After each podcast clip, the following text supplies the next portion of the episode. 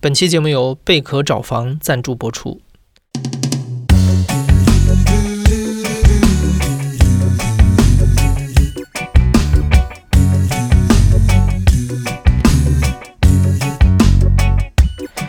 你好，欢迎收听故事 FM，我是艾哲，一个收集故事的人。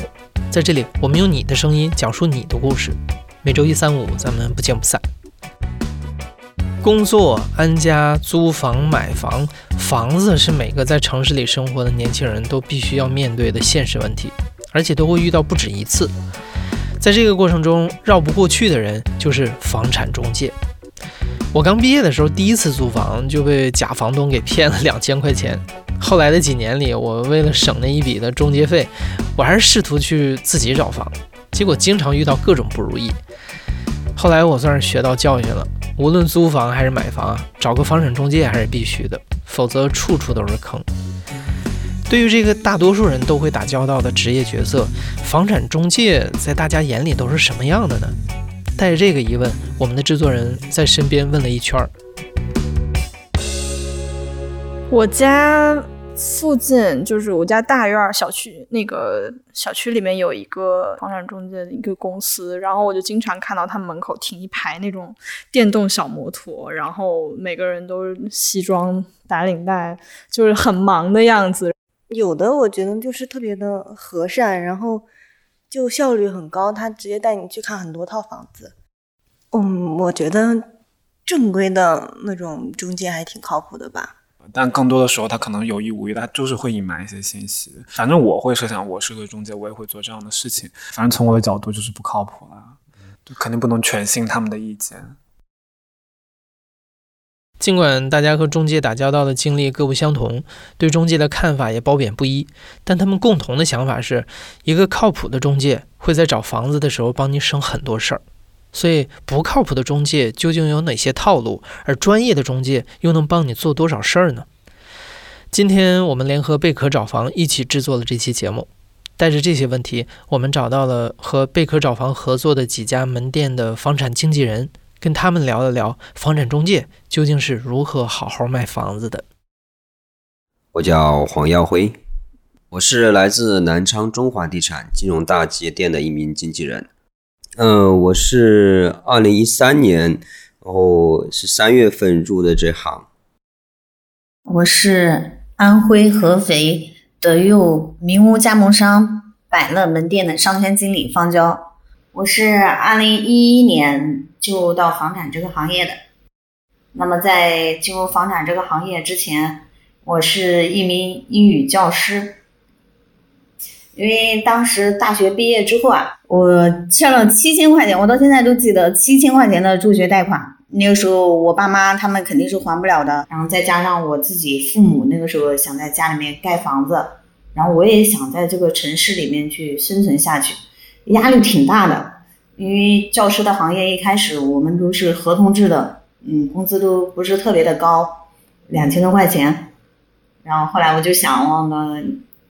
要不就改变一下。我有朋友，然后他们去卖汽车，他们说汽车很挣钱。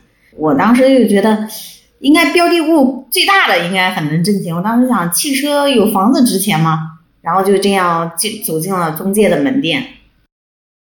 可能也是因为运气的成分，也是也可能是因为自己那个当时脚踏实地在做事情吧。那个时候因为自己也没有客户，也没有端口，什么都没有。然后那时候就每天自己就，呃，基本上上班时间就是大概就是八点半到晚上将近十一点，我都在店里，嗯，去打电话。那时候打了打了三天电话，就是去问房东有没有买房打算。那个时候就打出来一个，我的第一单就大概就一个礼拜，我记得很清楚，当时发在我手上的是一万二。那个时候我没做这行之前，一个月的工资是两千八。然后一万二，那时候算了一下，将近差差不多可以抵自己将近四个月的工资。我的第一单就是一个租房，我到现在都印象特别的深刻，因为第一个单子就在人家门口哭了一 一个上午。当时是个新人，然后当时准备了好长时间啊，我都记得好清楚。然后除了系统的房子，我当时还记得我去各个网站上找那些私人的房子。然后只要业主同意说他呢，哎，我愿意让中介来帮我租，然后我都把它记下来，一条一条的记下来。所以我记得当时那天客户好早就来了，嗯，然后好早就来了之后，然后我把房源都给他们看，基本上我当时记得我一面纸都写清楚了，但是我记不清到底是几套房子，我记得一面纸都带他们看完了。最后看的一套房子呢，然后看上了，嗯，我记得一千块钱一个月，一千块钱，然后当时中介费是三百块钱，在房子里面，其实我看得出来他们看的很好，也就这套房子他们很满意，但后来他说不需要了，当时我自己还在想，我不需要这怎么办呢？我也没有别的房子可以看了。他说小姑娘你就回去吧。然后后来的时候，呃，我又我又给业主打电话，业主说他我房子已经租了。当时我就意识到不对了，然后我就一直在他家门口等，因为他们两个走之后到中午的时候才回来，我就在那一直哭一直哭，因为我已经意识到就是这个租客找的他们租的。然后当时我的老大给我打电话，他说你回来呀，他你回来呀，那哭什么呢？然后那被人家跳单不很正常吗？然后当时我就不愿意回去，我就死活不愿意回去。然后我就在门口一直哭，一直哭。他们回来的时候看到我还坐在门口，其实自己心里也怪不好意思的。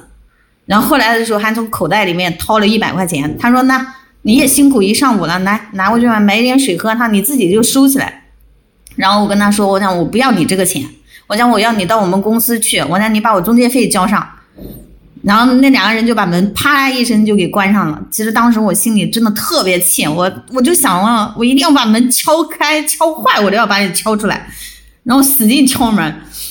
然后最后他们两个也没办法，他们妈就没见过你这样认死理的。然后两个人也不好意思，最后给了两百块钱。然后最后我给我老大打电话的时候，我是真的那时候。觉得很心酸，然后我老大的意思，他跟我说，他讲最后的结果不是挺好吗？他讲你凭自己的能力，他呢也拿回了自己该得的东西啊。我当时跟他说，我想，我想这个行业不是我想象的那么好。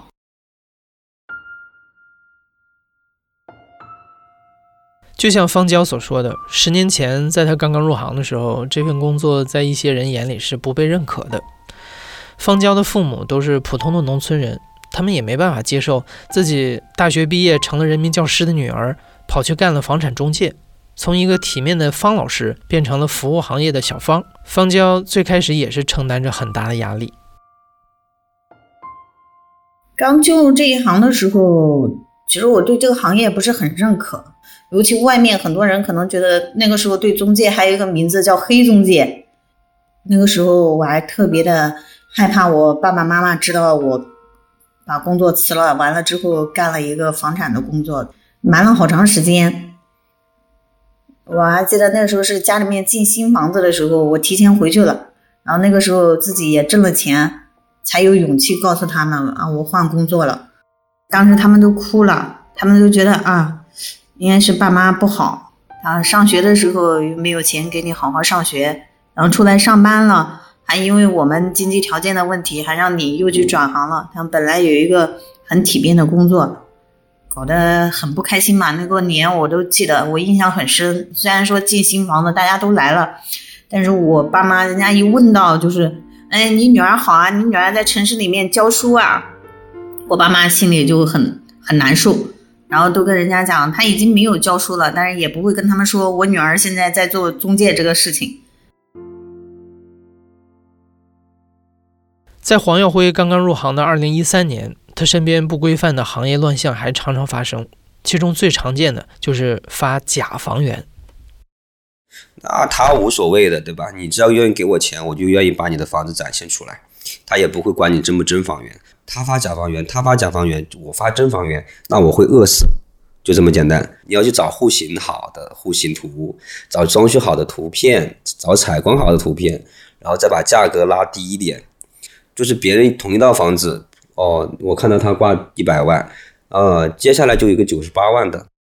当时也了解过一些国外的一些我们所谓经纪人这个行业的一些一些规规范规则，应该是那种很高大上的服务行业。一部电影里面，那他们的房产经纪人是那种穿的很正规的那种正装，然后形象特别好。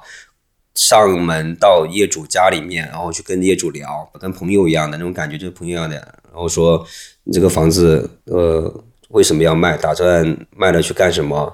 呃，大概心心理价位是多少？你想要找一个什么样的客户？聊房东的一些需求，然后跟他提供一些，然后卖房的一些注意事项，然后法律支持，完全跟完全跟我那个时候从事的那个行行业完全是两个行业。但是我都在想，这不应该是一个行业吗？为什么别人看上去那么的正直、专业、高大上的职业，为什么我现在做的好像很卑微？其实真正让我对这个行业去思考的时候，是因为那一年我女儿上幼儿园，幼儿园的时候老师举办了一个活动，就是邀请班上的有一个家长可以报名到班上去授课，去教小朋友一节课。那这正好是我擅长的，然后我女儿就讲：“妈妈，妈妈，你报名啊。”然后我就报名了幼儿园里面，然后一群孩子都都叫我叫方老师，然后我女儿很开心，她说：“我妈妈以前就是教书的。”我当时印象很深，然后她自己的好朋友就跟她同桌的那个小女孩就问她，她讲：“嗯，方老师，方老师，他讲你为什么不教书了？他讲那那你妈妈现在在做什么？他就问我女儿，他那你现在你妈妈现在在做什么？当时我的反应是什么样的？你妈妈在做中介。然后我在想，我如果以后人家我女儿现在她不懂，但幼幼儿幼儿园的小朋友他不懂职业会有什么样的区分。可是，一旦他上小学了呢？我女儿今年已经上小学一年级了。那到时候他跟妈妈，跟跟人家说，哦，妈妈是做中介的。那到时候，哦，黑中介，我感觉对我女儿就是一种很大的伤害。你看，妈妈做的行业没有那么光彩的话，所以我就想，能够给这个行业带来一些什么样的改变？这个行业会不会越来越正规，让更多的人来认可我们中介公司？可能每一个刚入行的人都是冲着能赚钱来的，但是真的能支撑这些经纪人继续走下去，而且做得更好的动力，不仅仅是赚钱。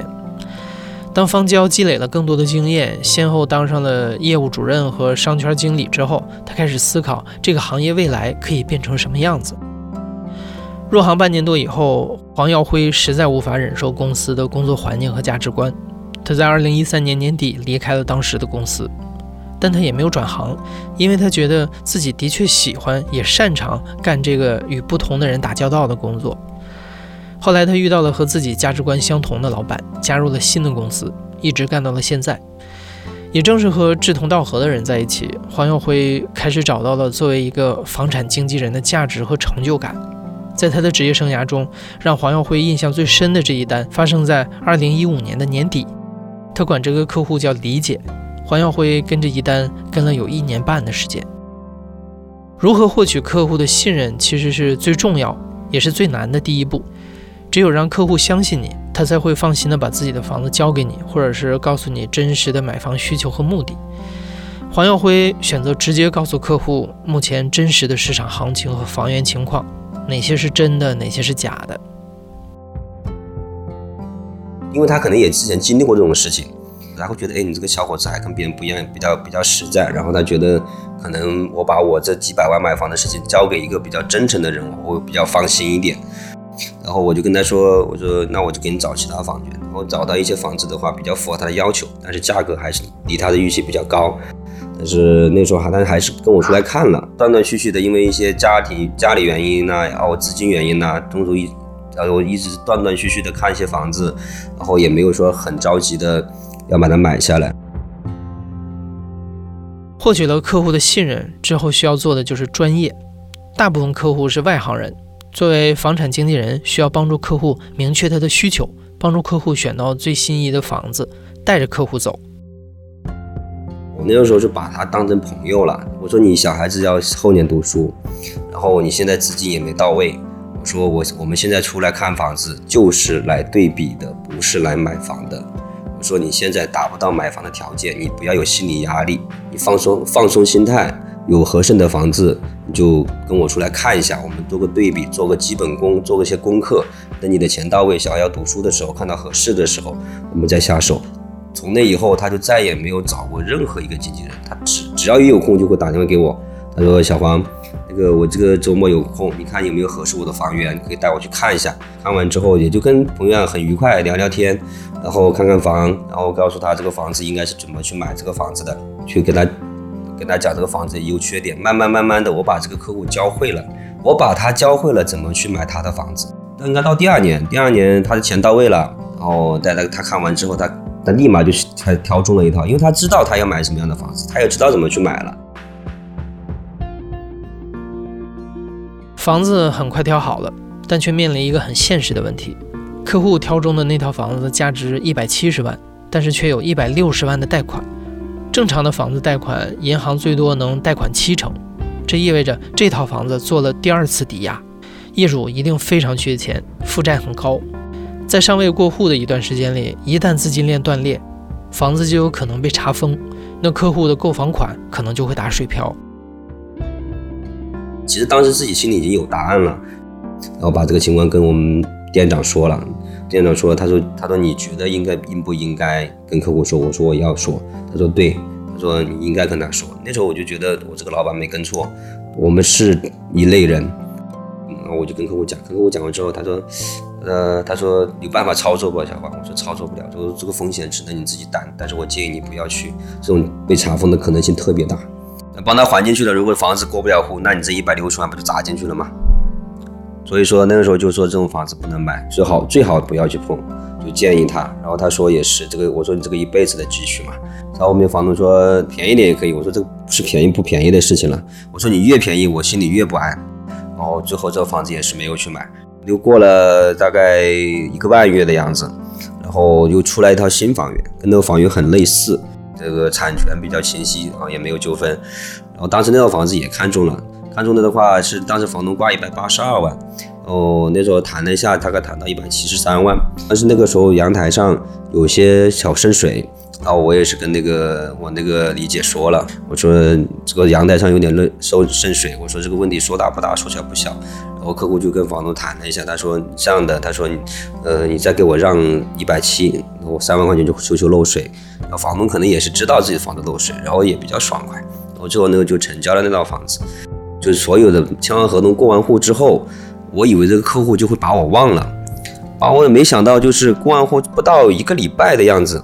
不到一个礼拜样子，他突然之间到打了？个电话给我，他说：“小黄，我在你店旁边。”我说：“哎，我说怎么了？有事吗，李姐？”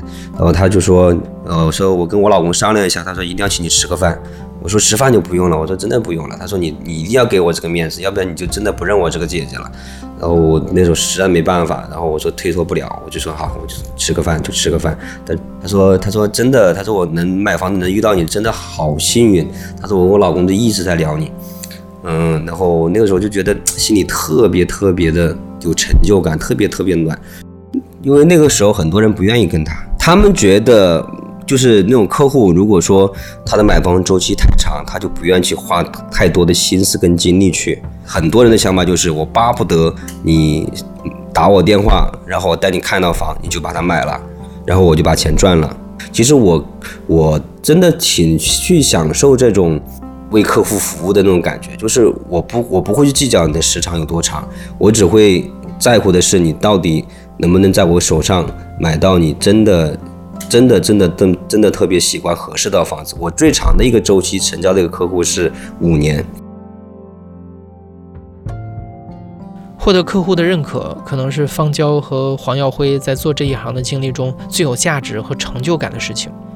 也正是在这一单一单的交易中，他们和很多客户成为了朋友，帮他们解决的也不仅仅是房子的问题。呃，有一单让我到现在就记得印象比较深刻吧。嗯，那个业主当时卖房卖的很便宜，然后当时我去陪着经纪人一起去面访的。我跟他说：“大哥，你家房子卖太便宜了。”他说：“我老婆在上海，子宫癌。”他讲我现在回来了，他讲我肠癌，我们两个就等着这个房子卖掉之后救命了。他讲你看嘛，只要能卖掉，无论什么样的价格都行。嗯，现在那个子宫癌的现在就等着要钱了。当时我可以随随便便帮他找一个人接手的，就是随随便便找一个那种投资客。你像我们做业务的人，谁手上还没一点投资客的客户啊？随随便便就可以帮他卖掉，但是当时我还是坚持了，公司第一时间就是让大家去帮他找客户，嗯，当时也找到了一个客户，其实客户当时不能够全款的，客户说他呢，既然遇到了这样的情况，他呢我们都不行，都想想办法。人家也就差一点点钱，然后后来的时候，人家还是选择了就是全款，就借的钱。那客户真的特别好，给的价格也还可以，没有因为他们生病去死压他们价格。业主其实当时特别的感动，包括后面的时候，他自己的门面房又拿出来卖，因为他想我们两个要这么多钱干什么呢？领导了五十多岁都已经这样的身体了，那现在我们都想把下面的资产都处理掉。他呢，我也就相信你们。然后后来的时候，门面啊，各方面的所有的东西都是我们帮他一起就是处理的。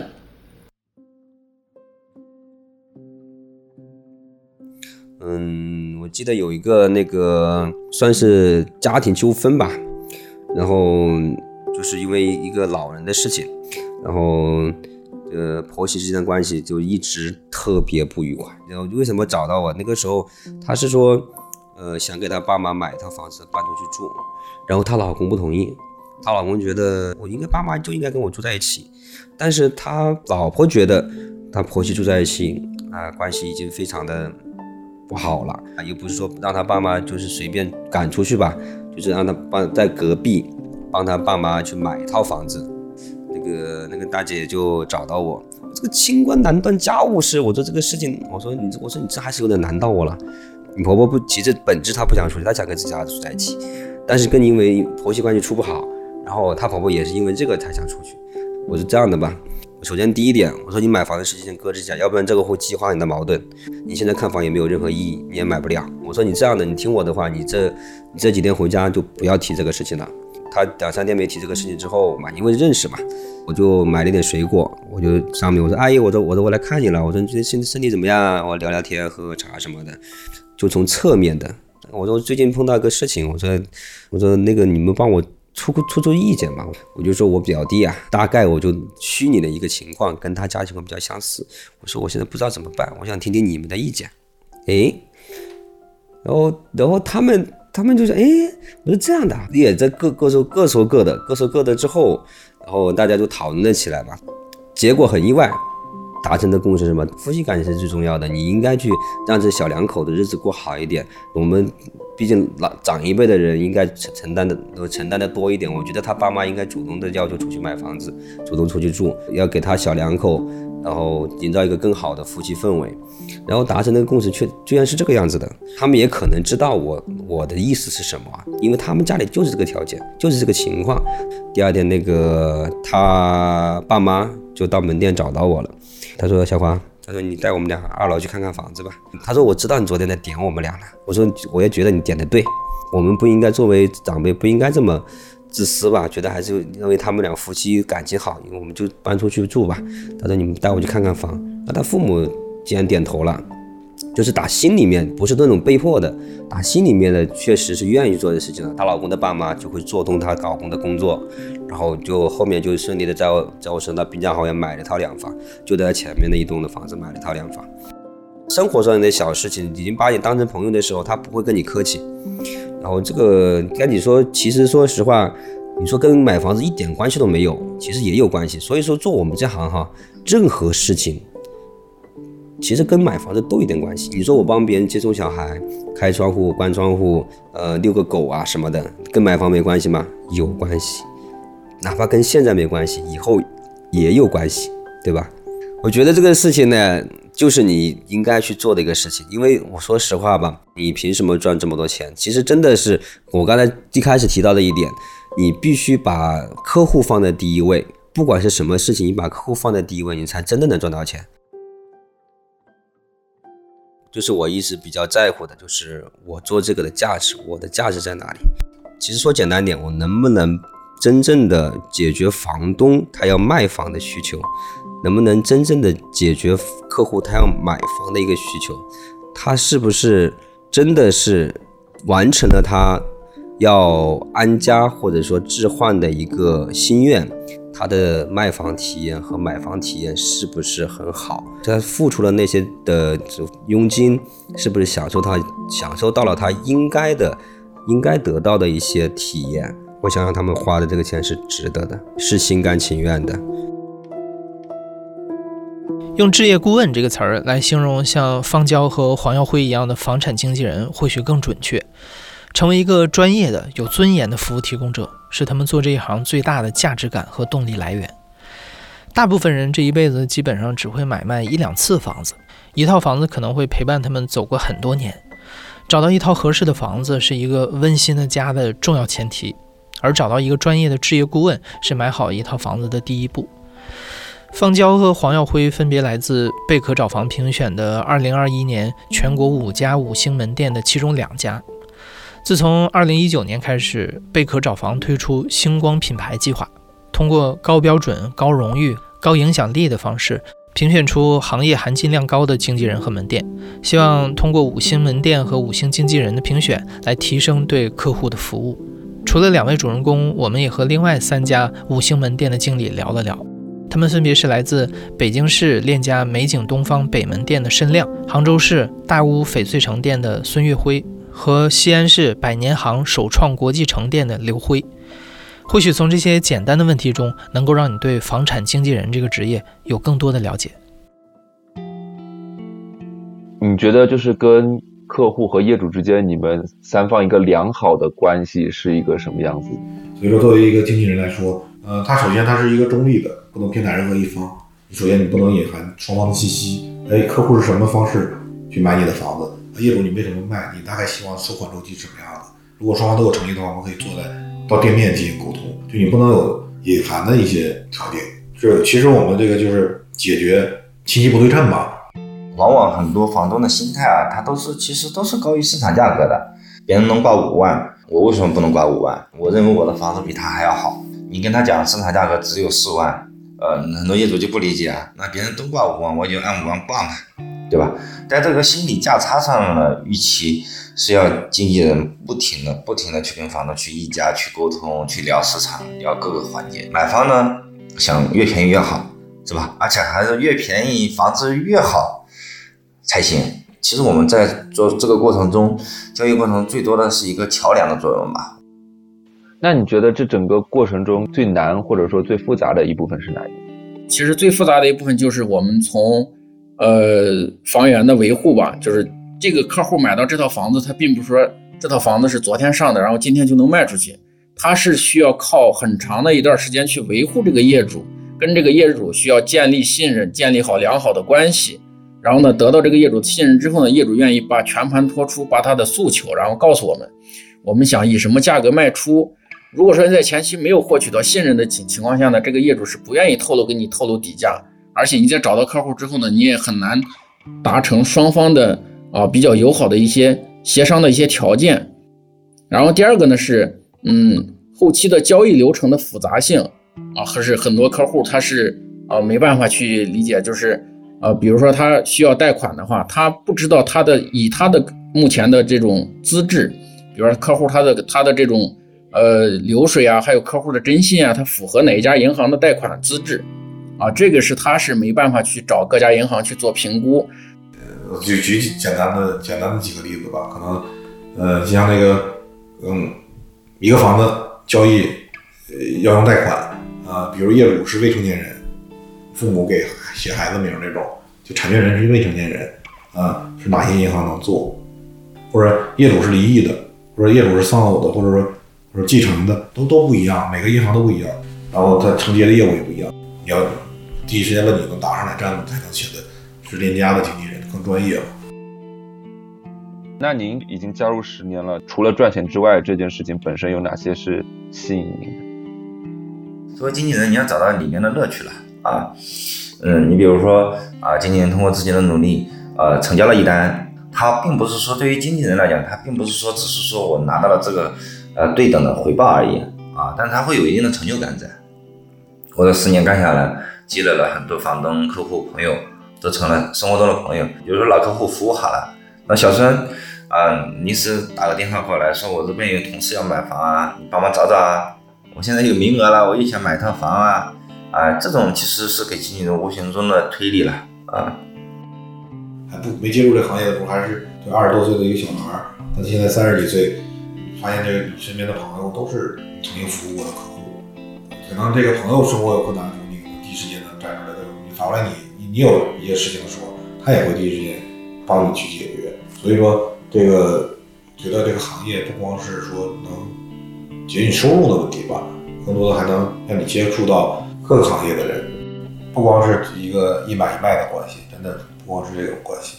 比如他在自己的办公室突然发现自己同事买房子，马上就会叫回来，我认识人家谁谁谁，我来介绍给你，让找他买房靠谱。呃，当时反应就是觉得自己还是挺被认可的。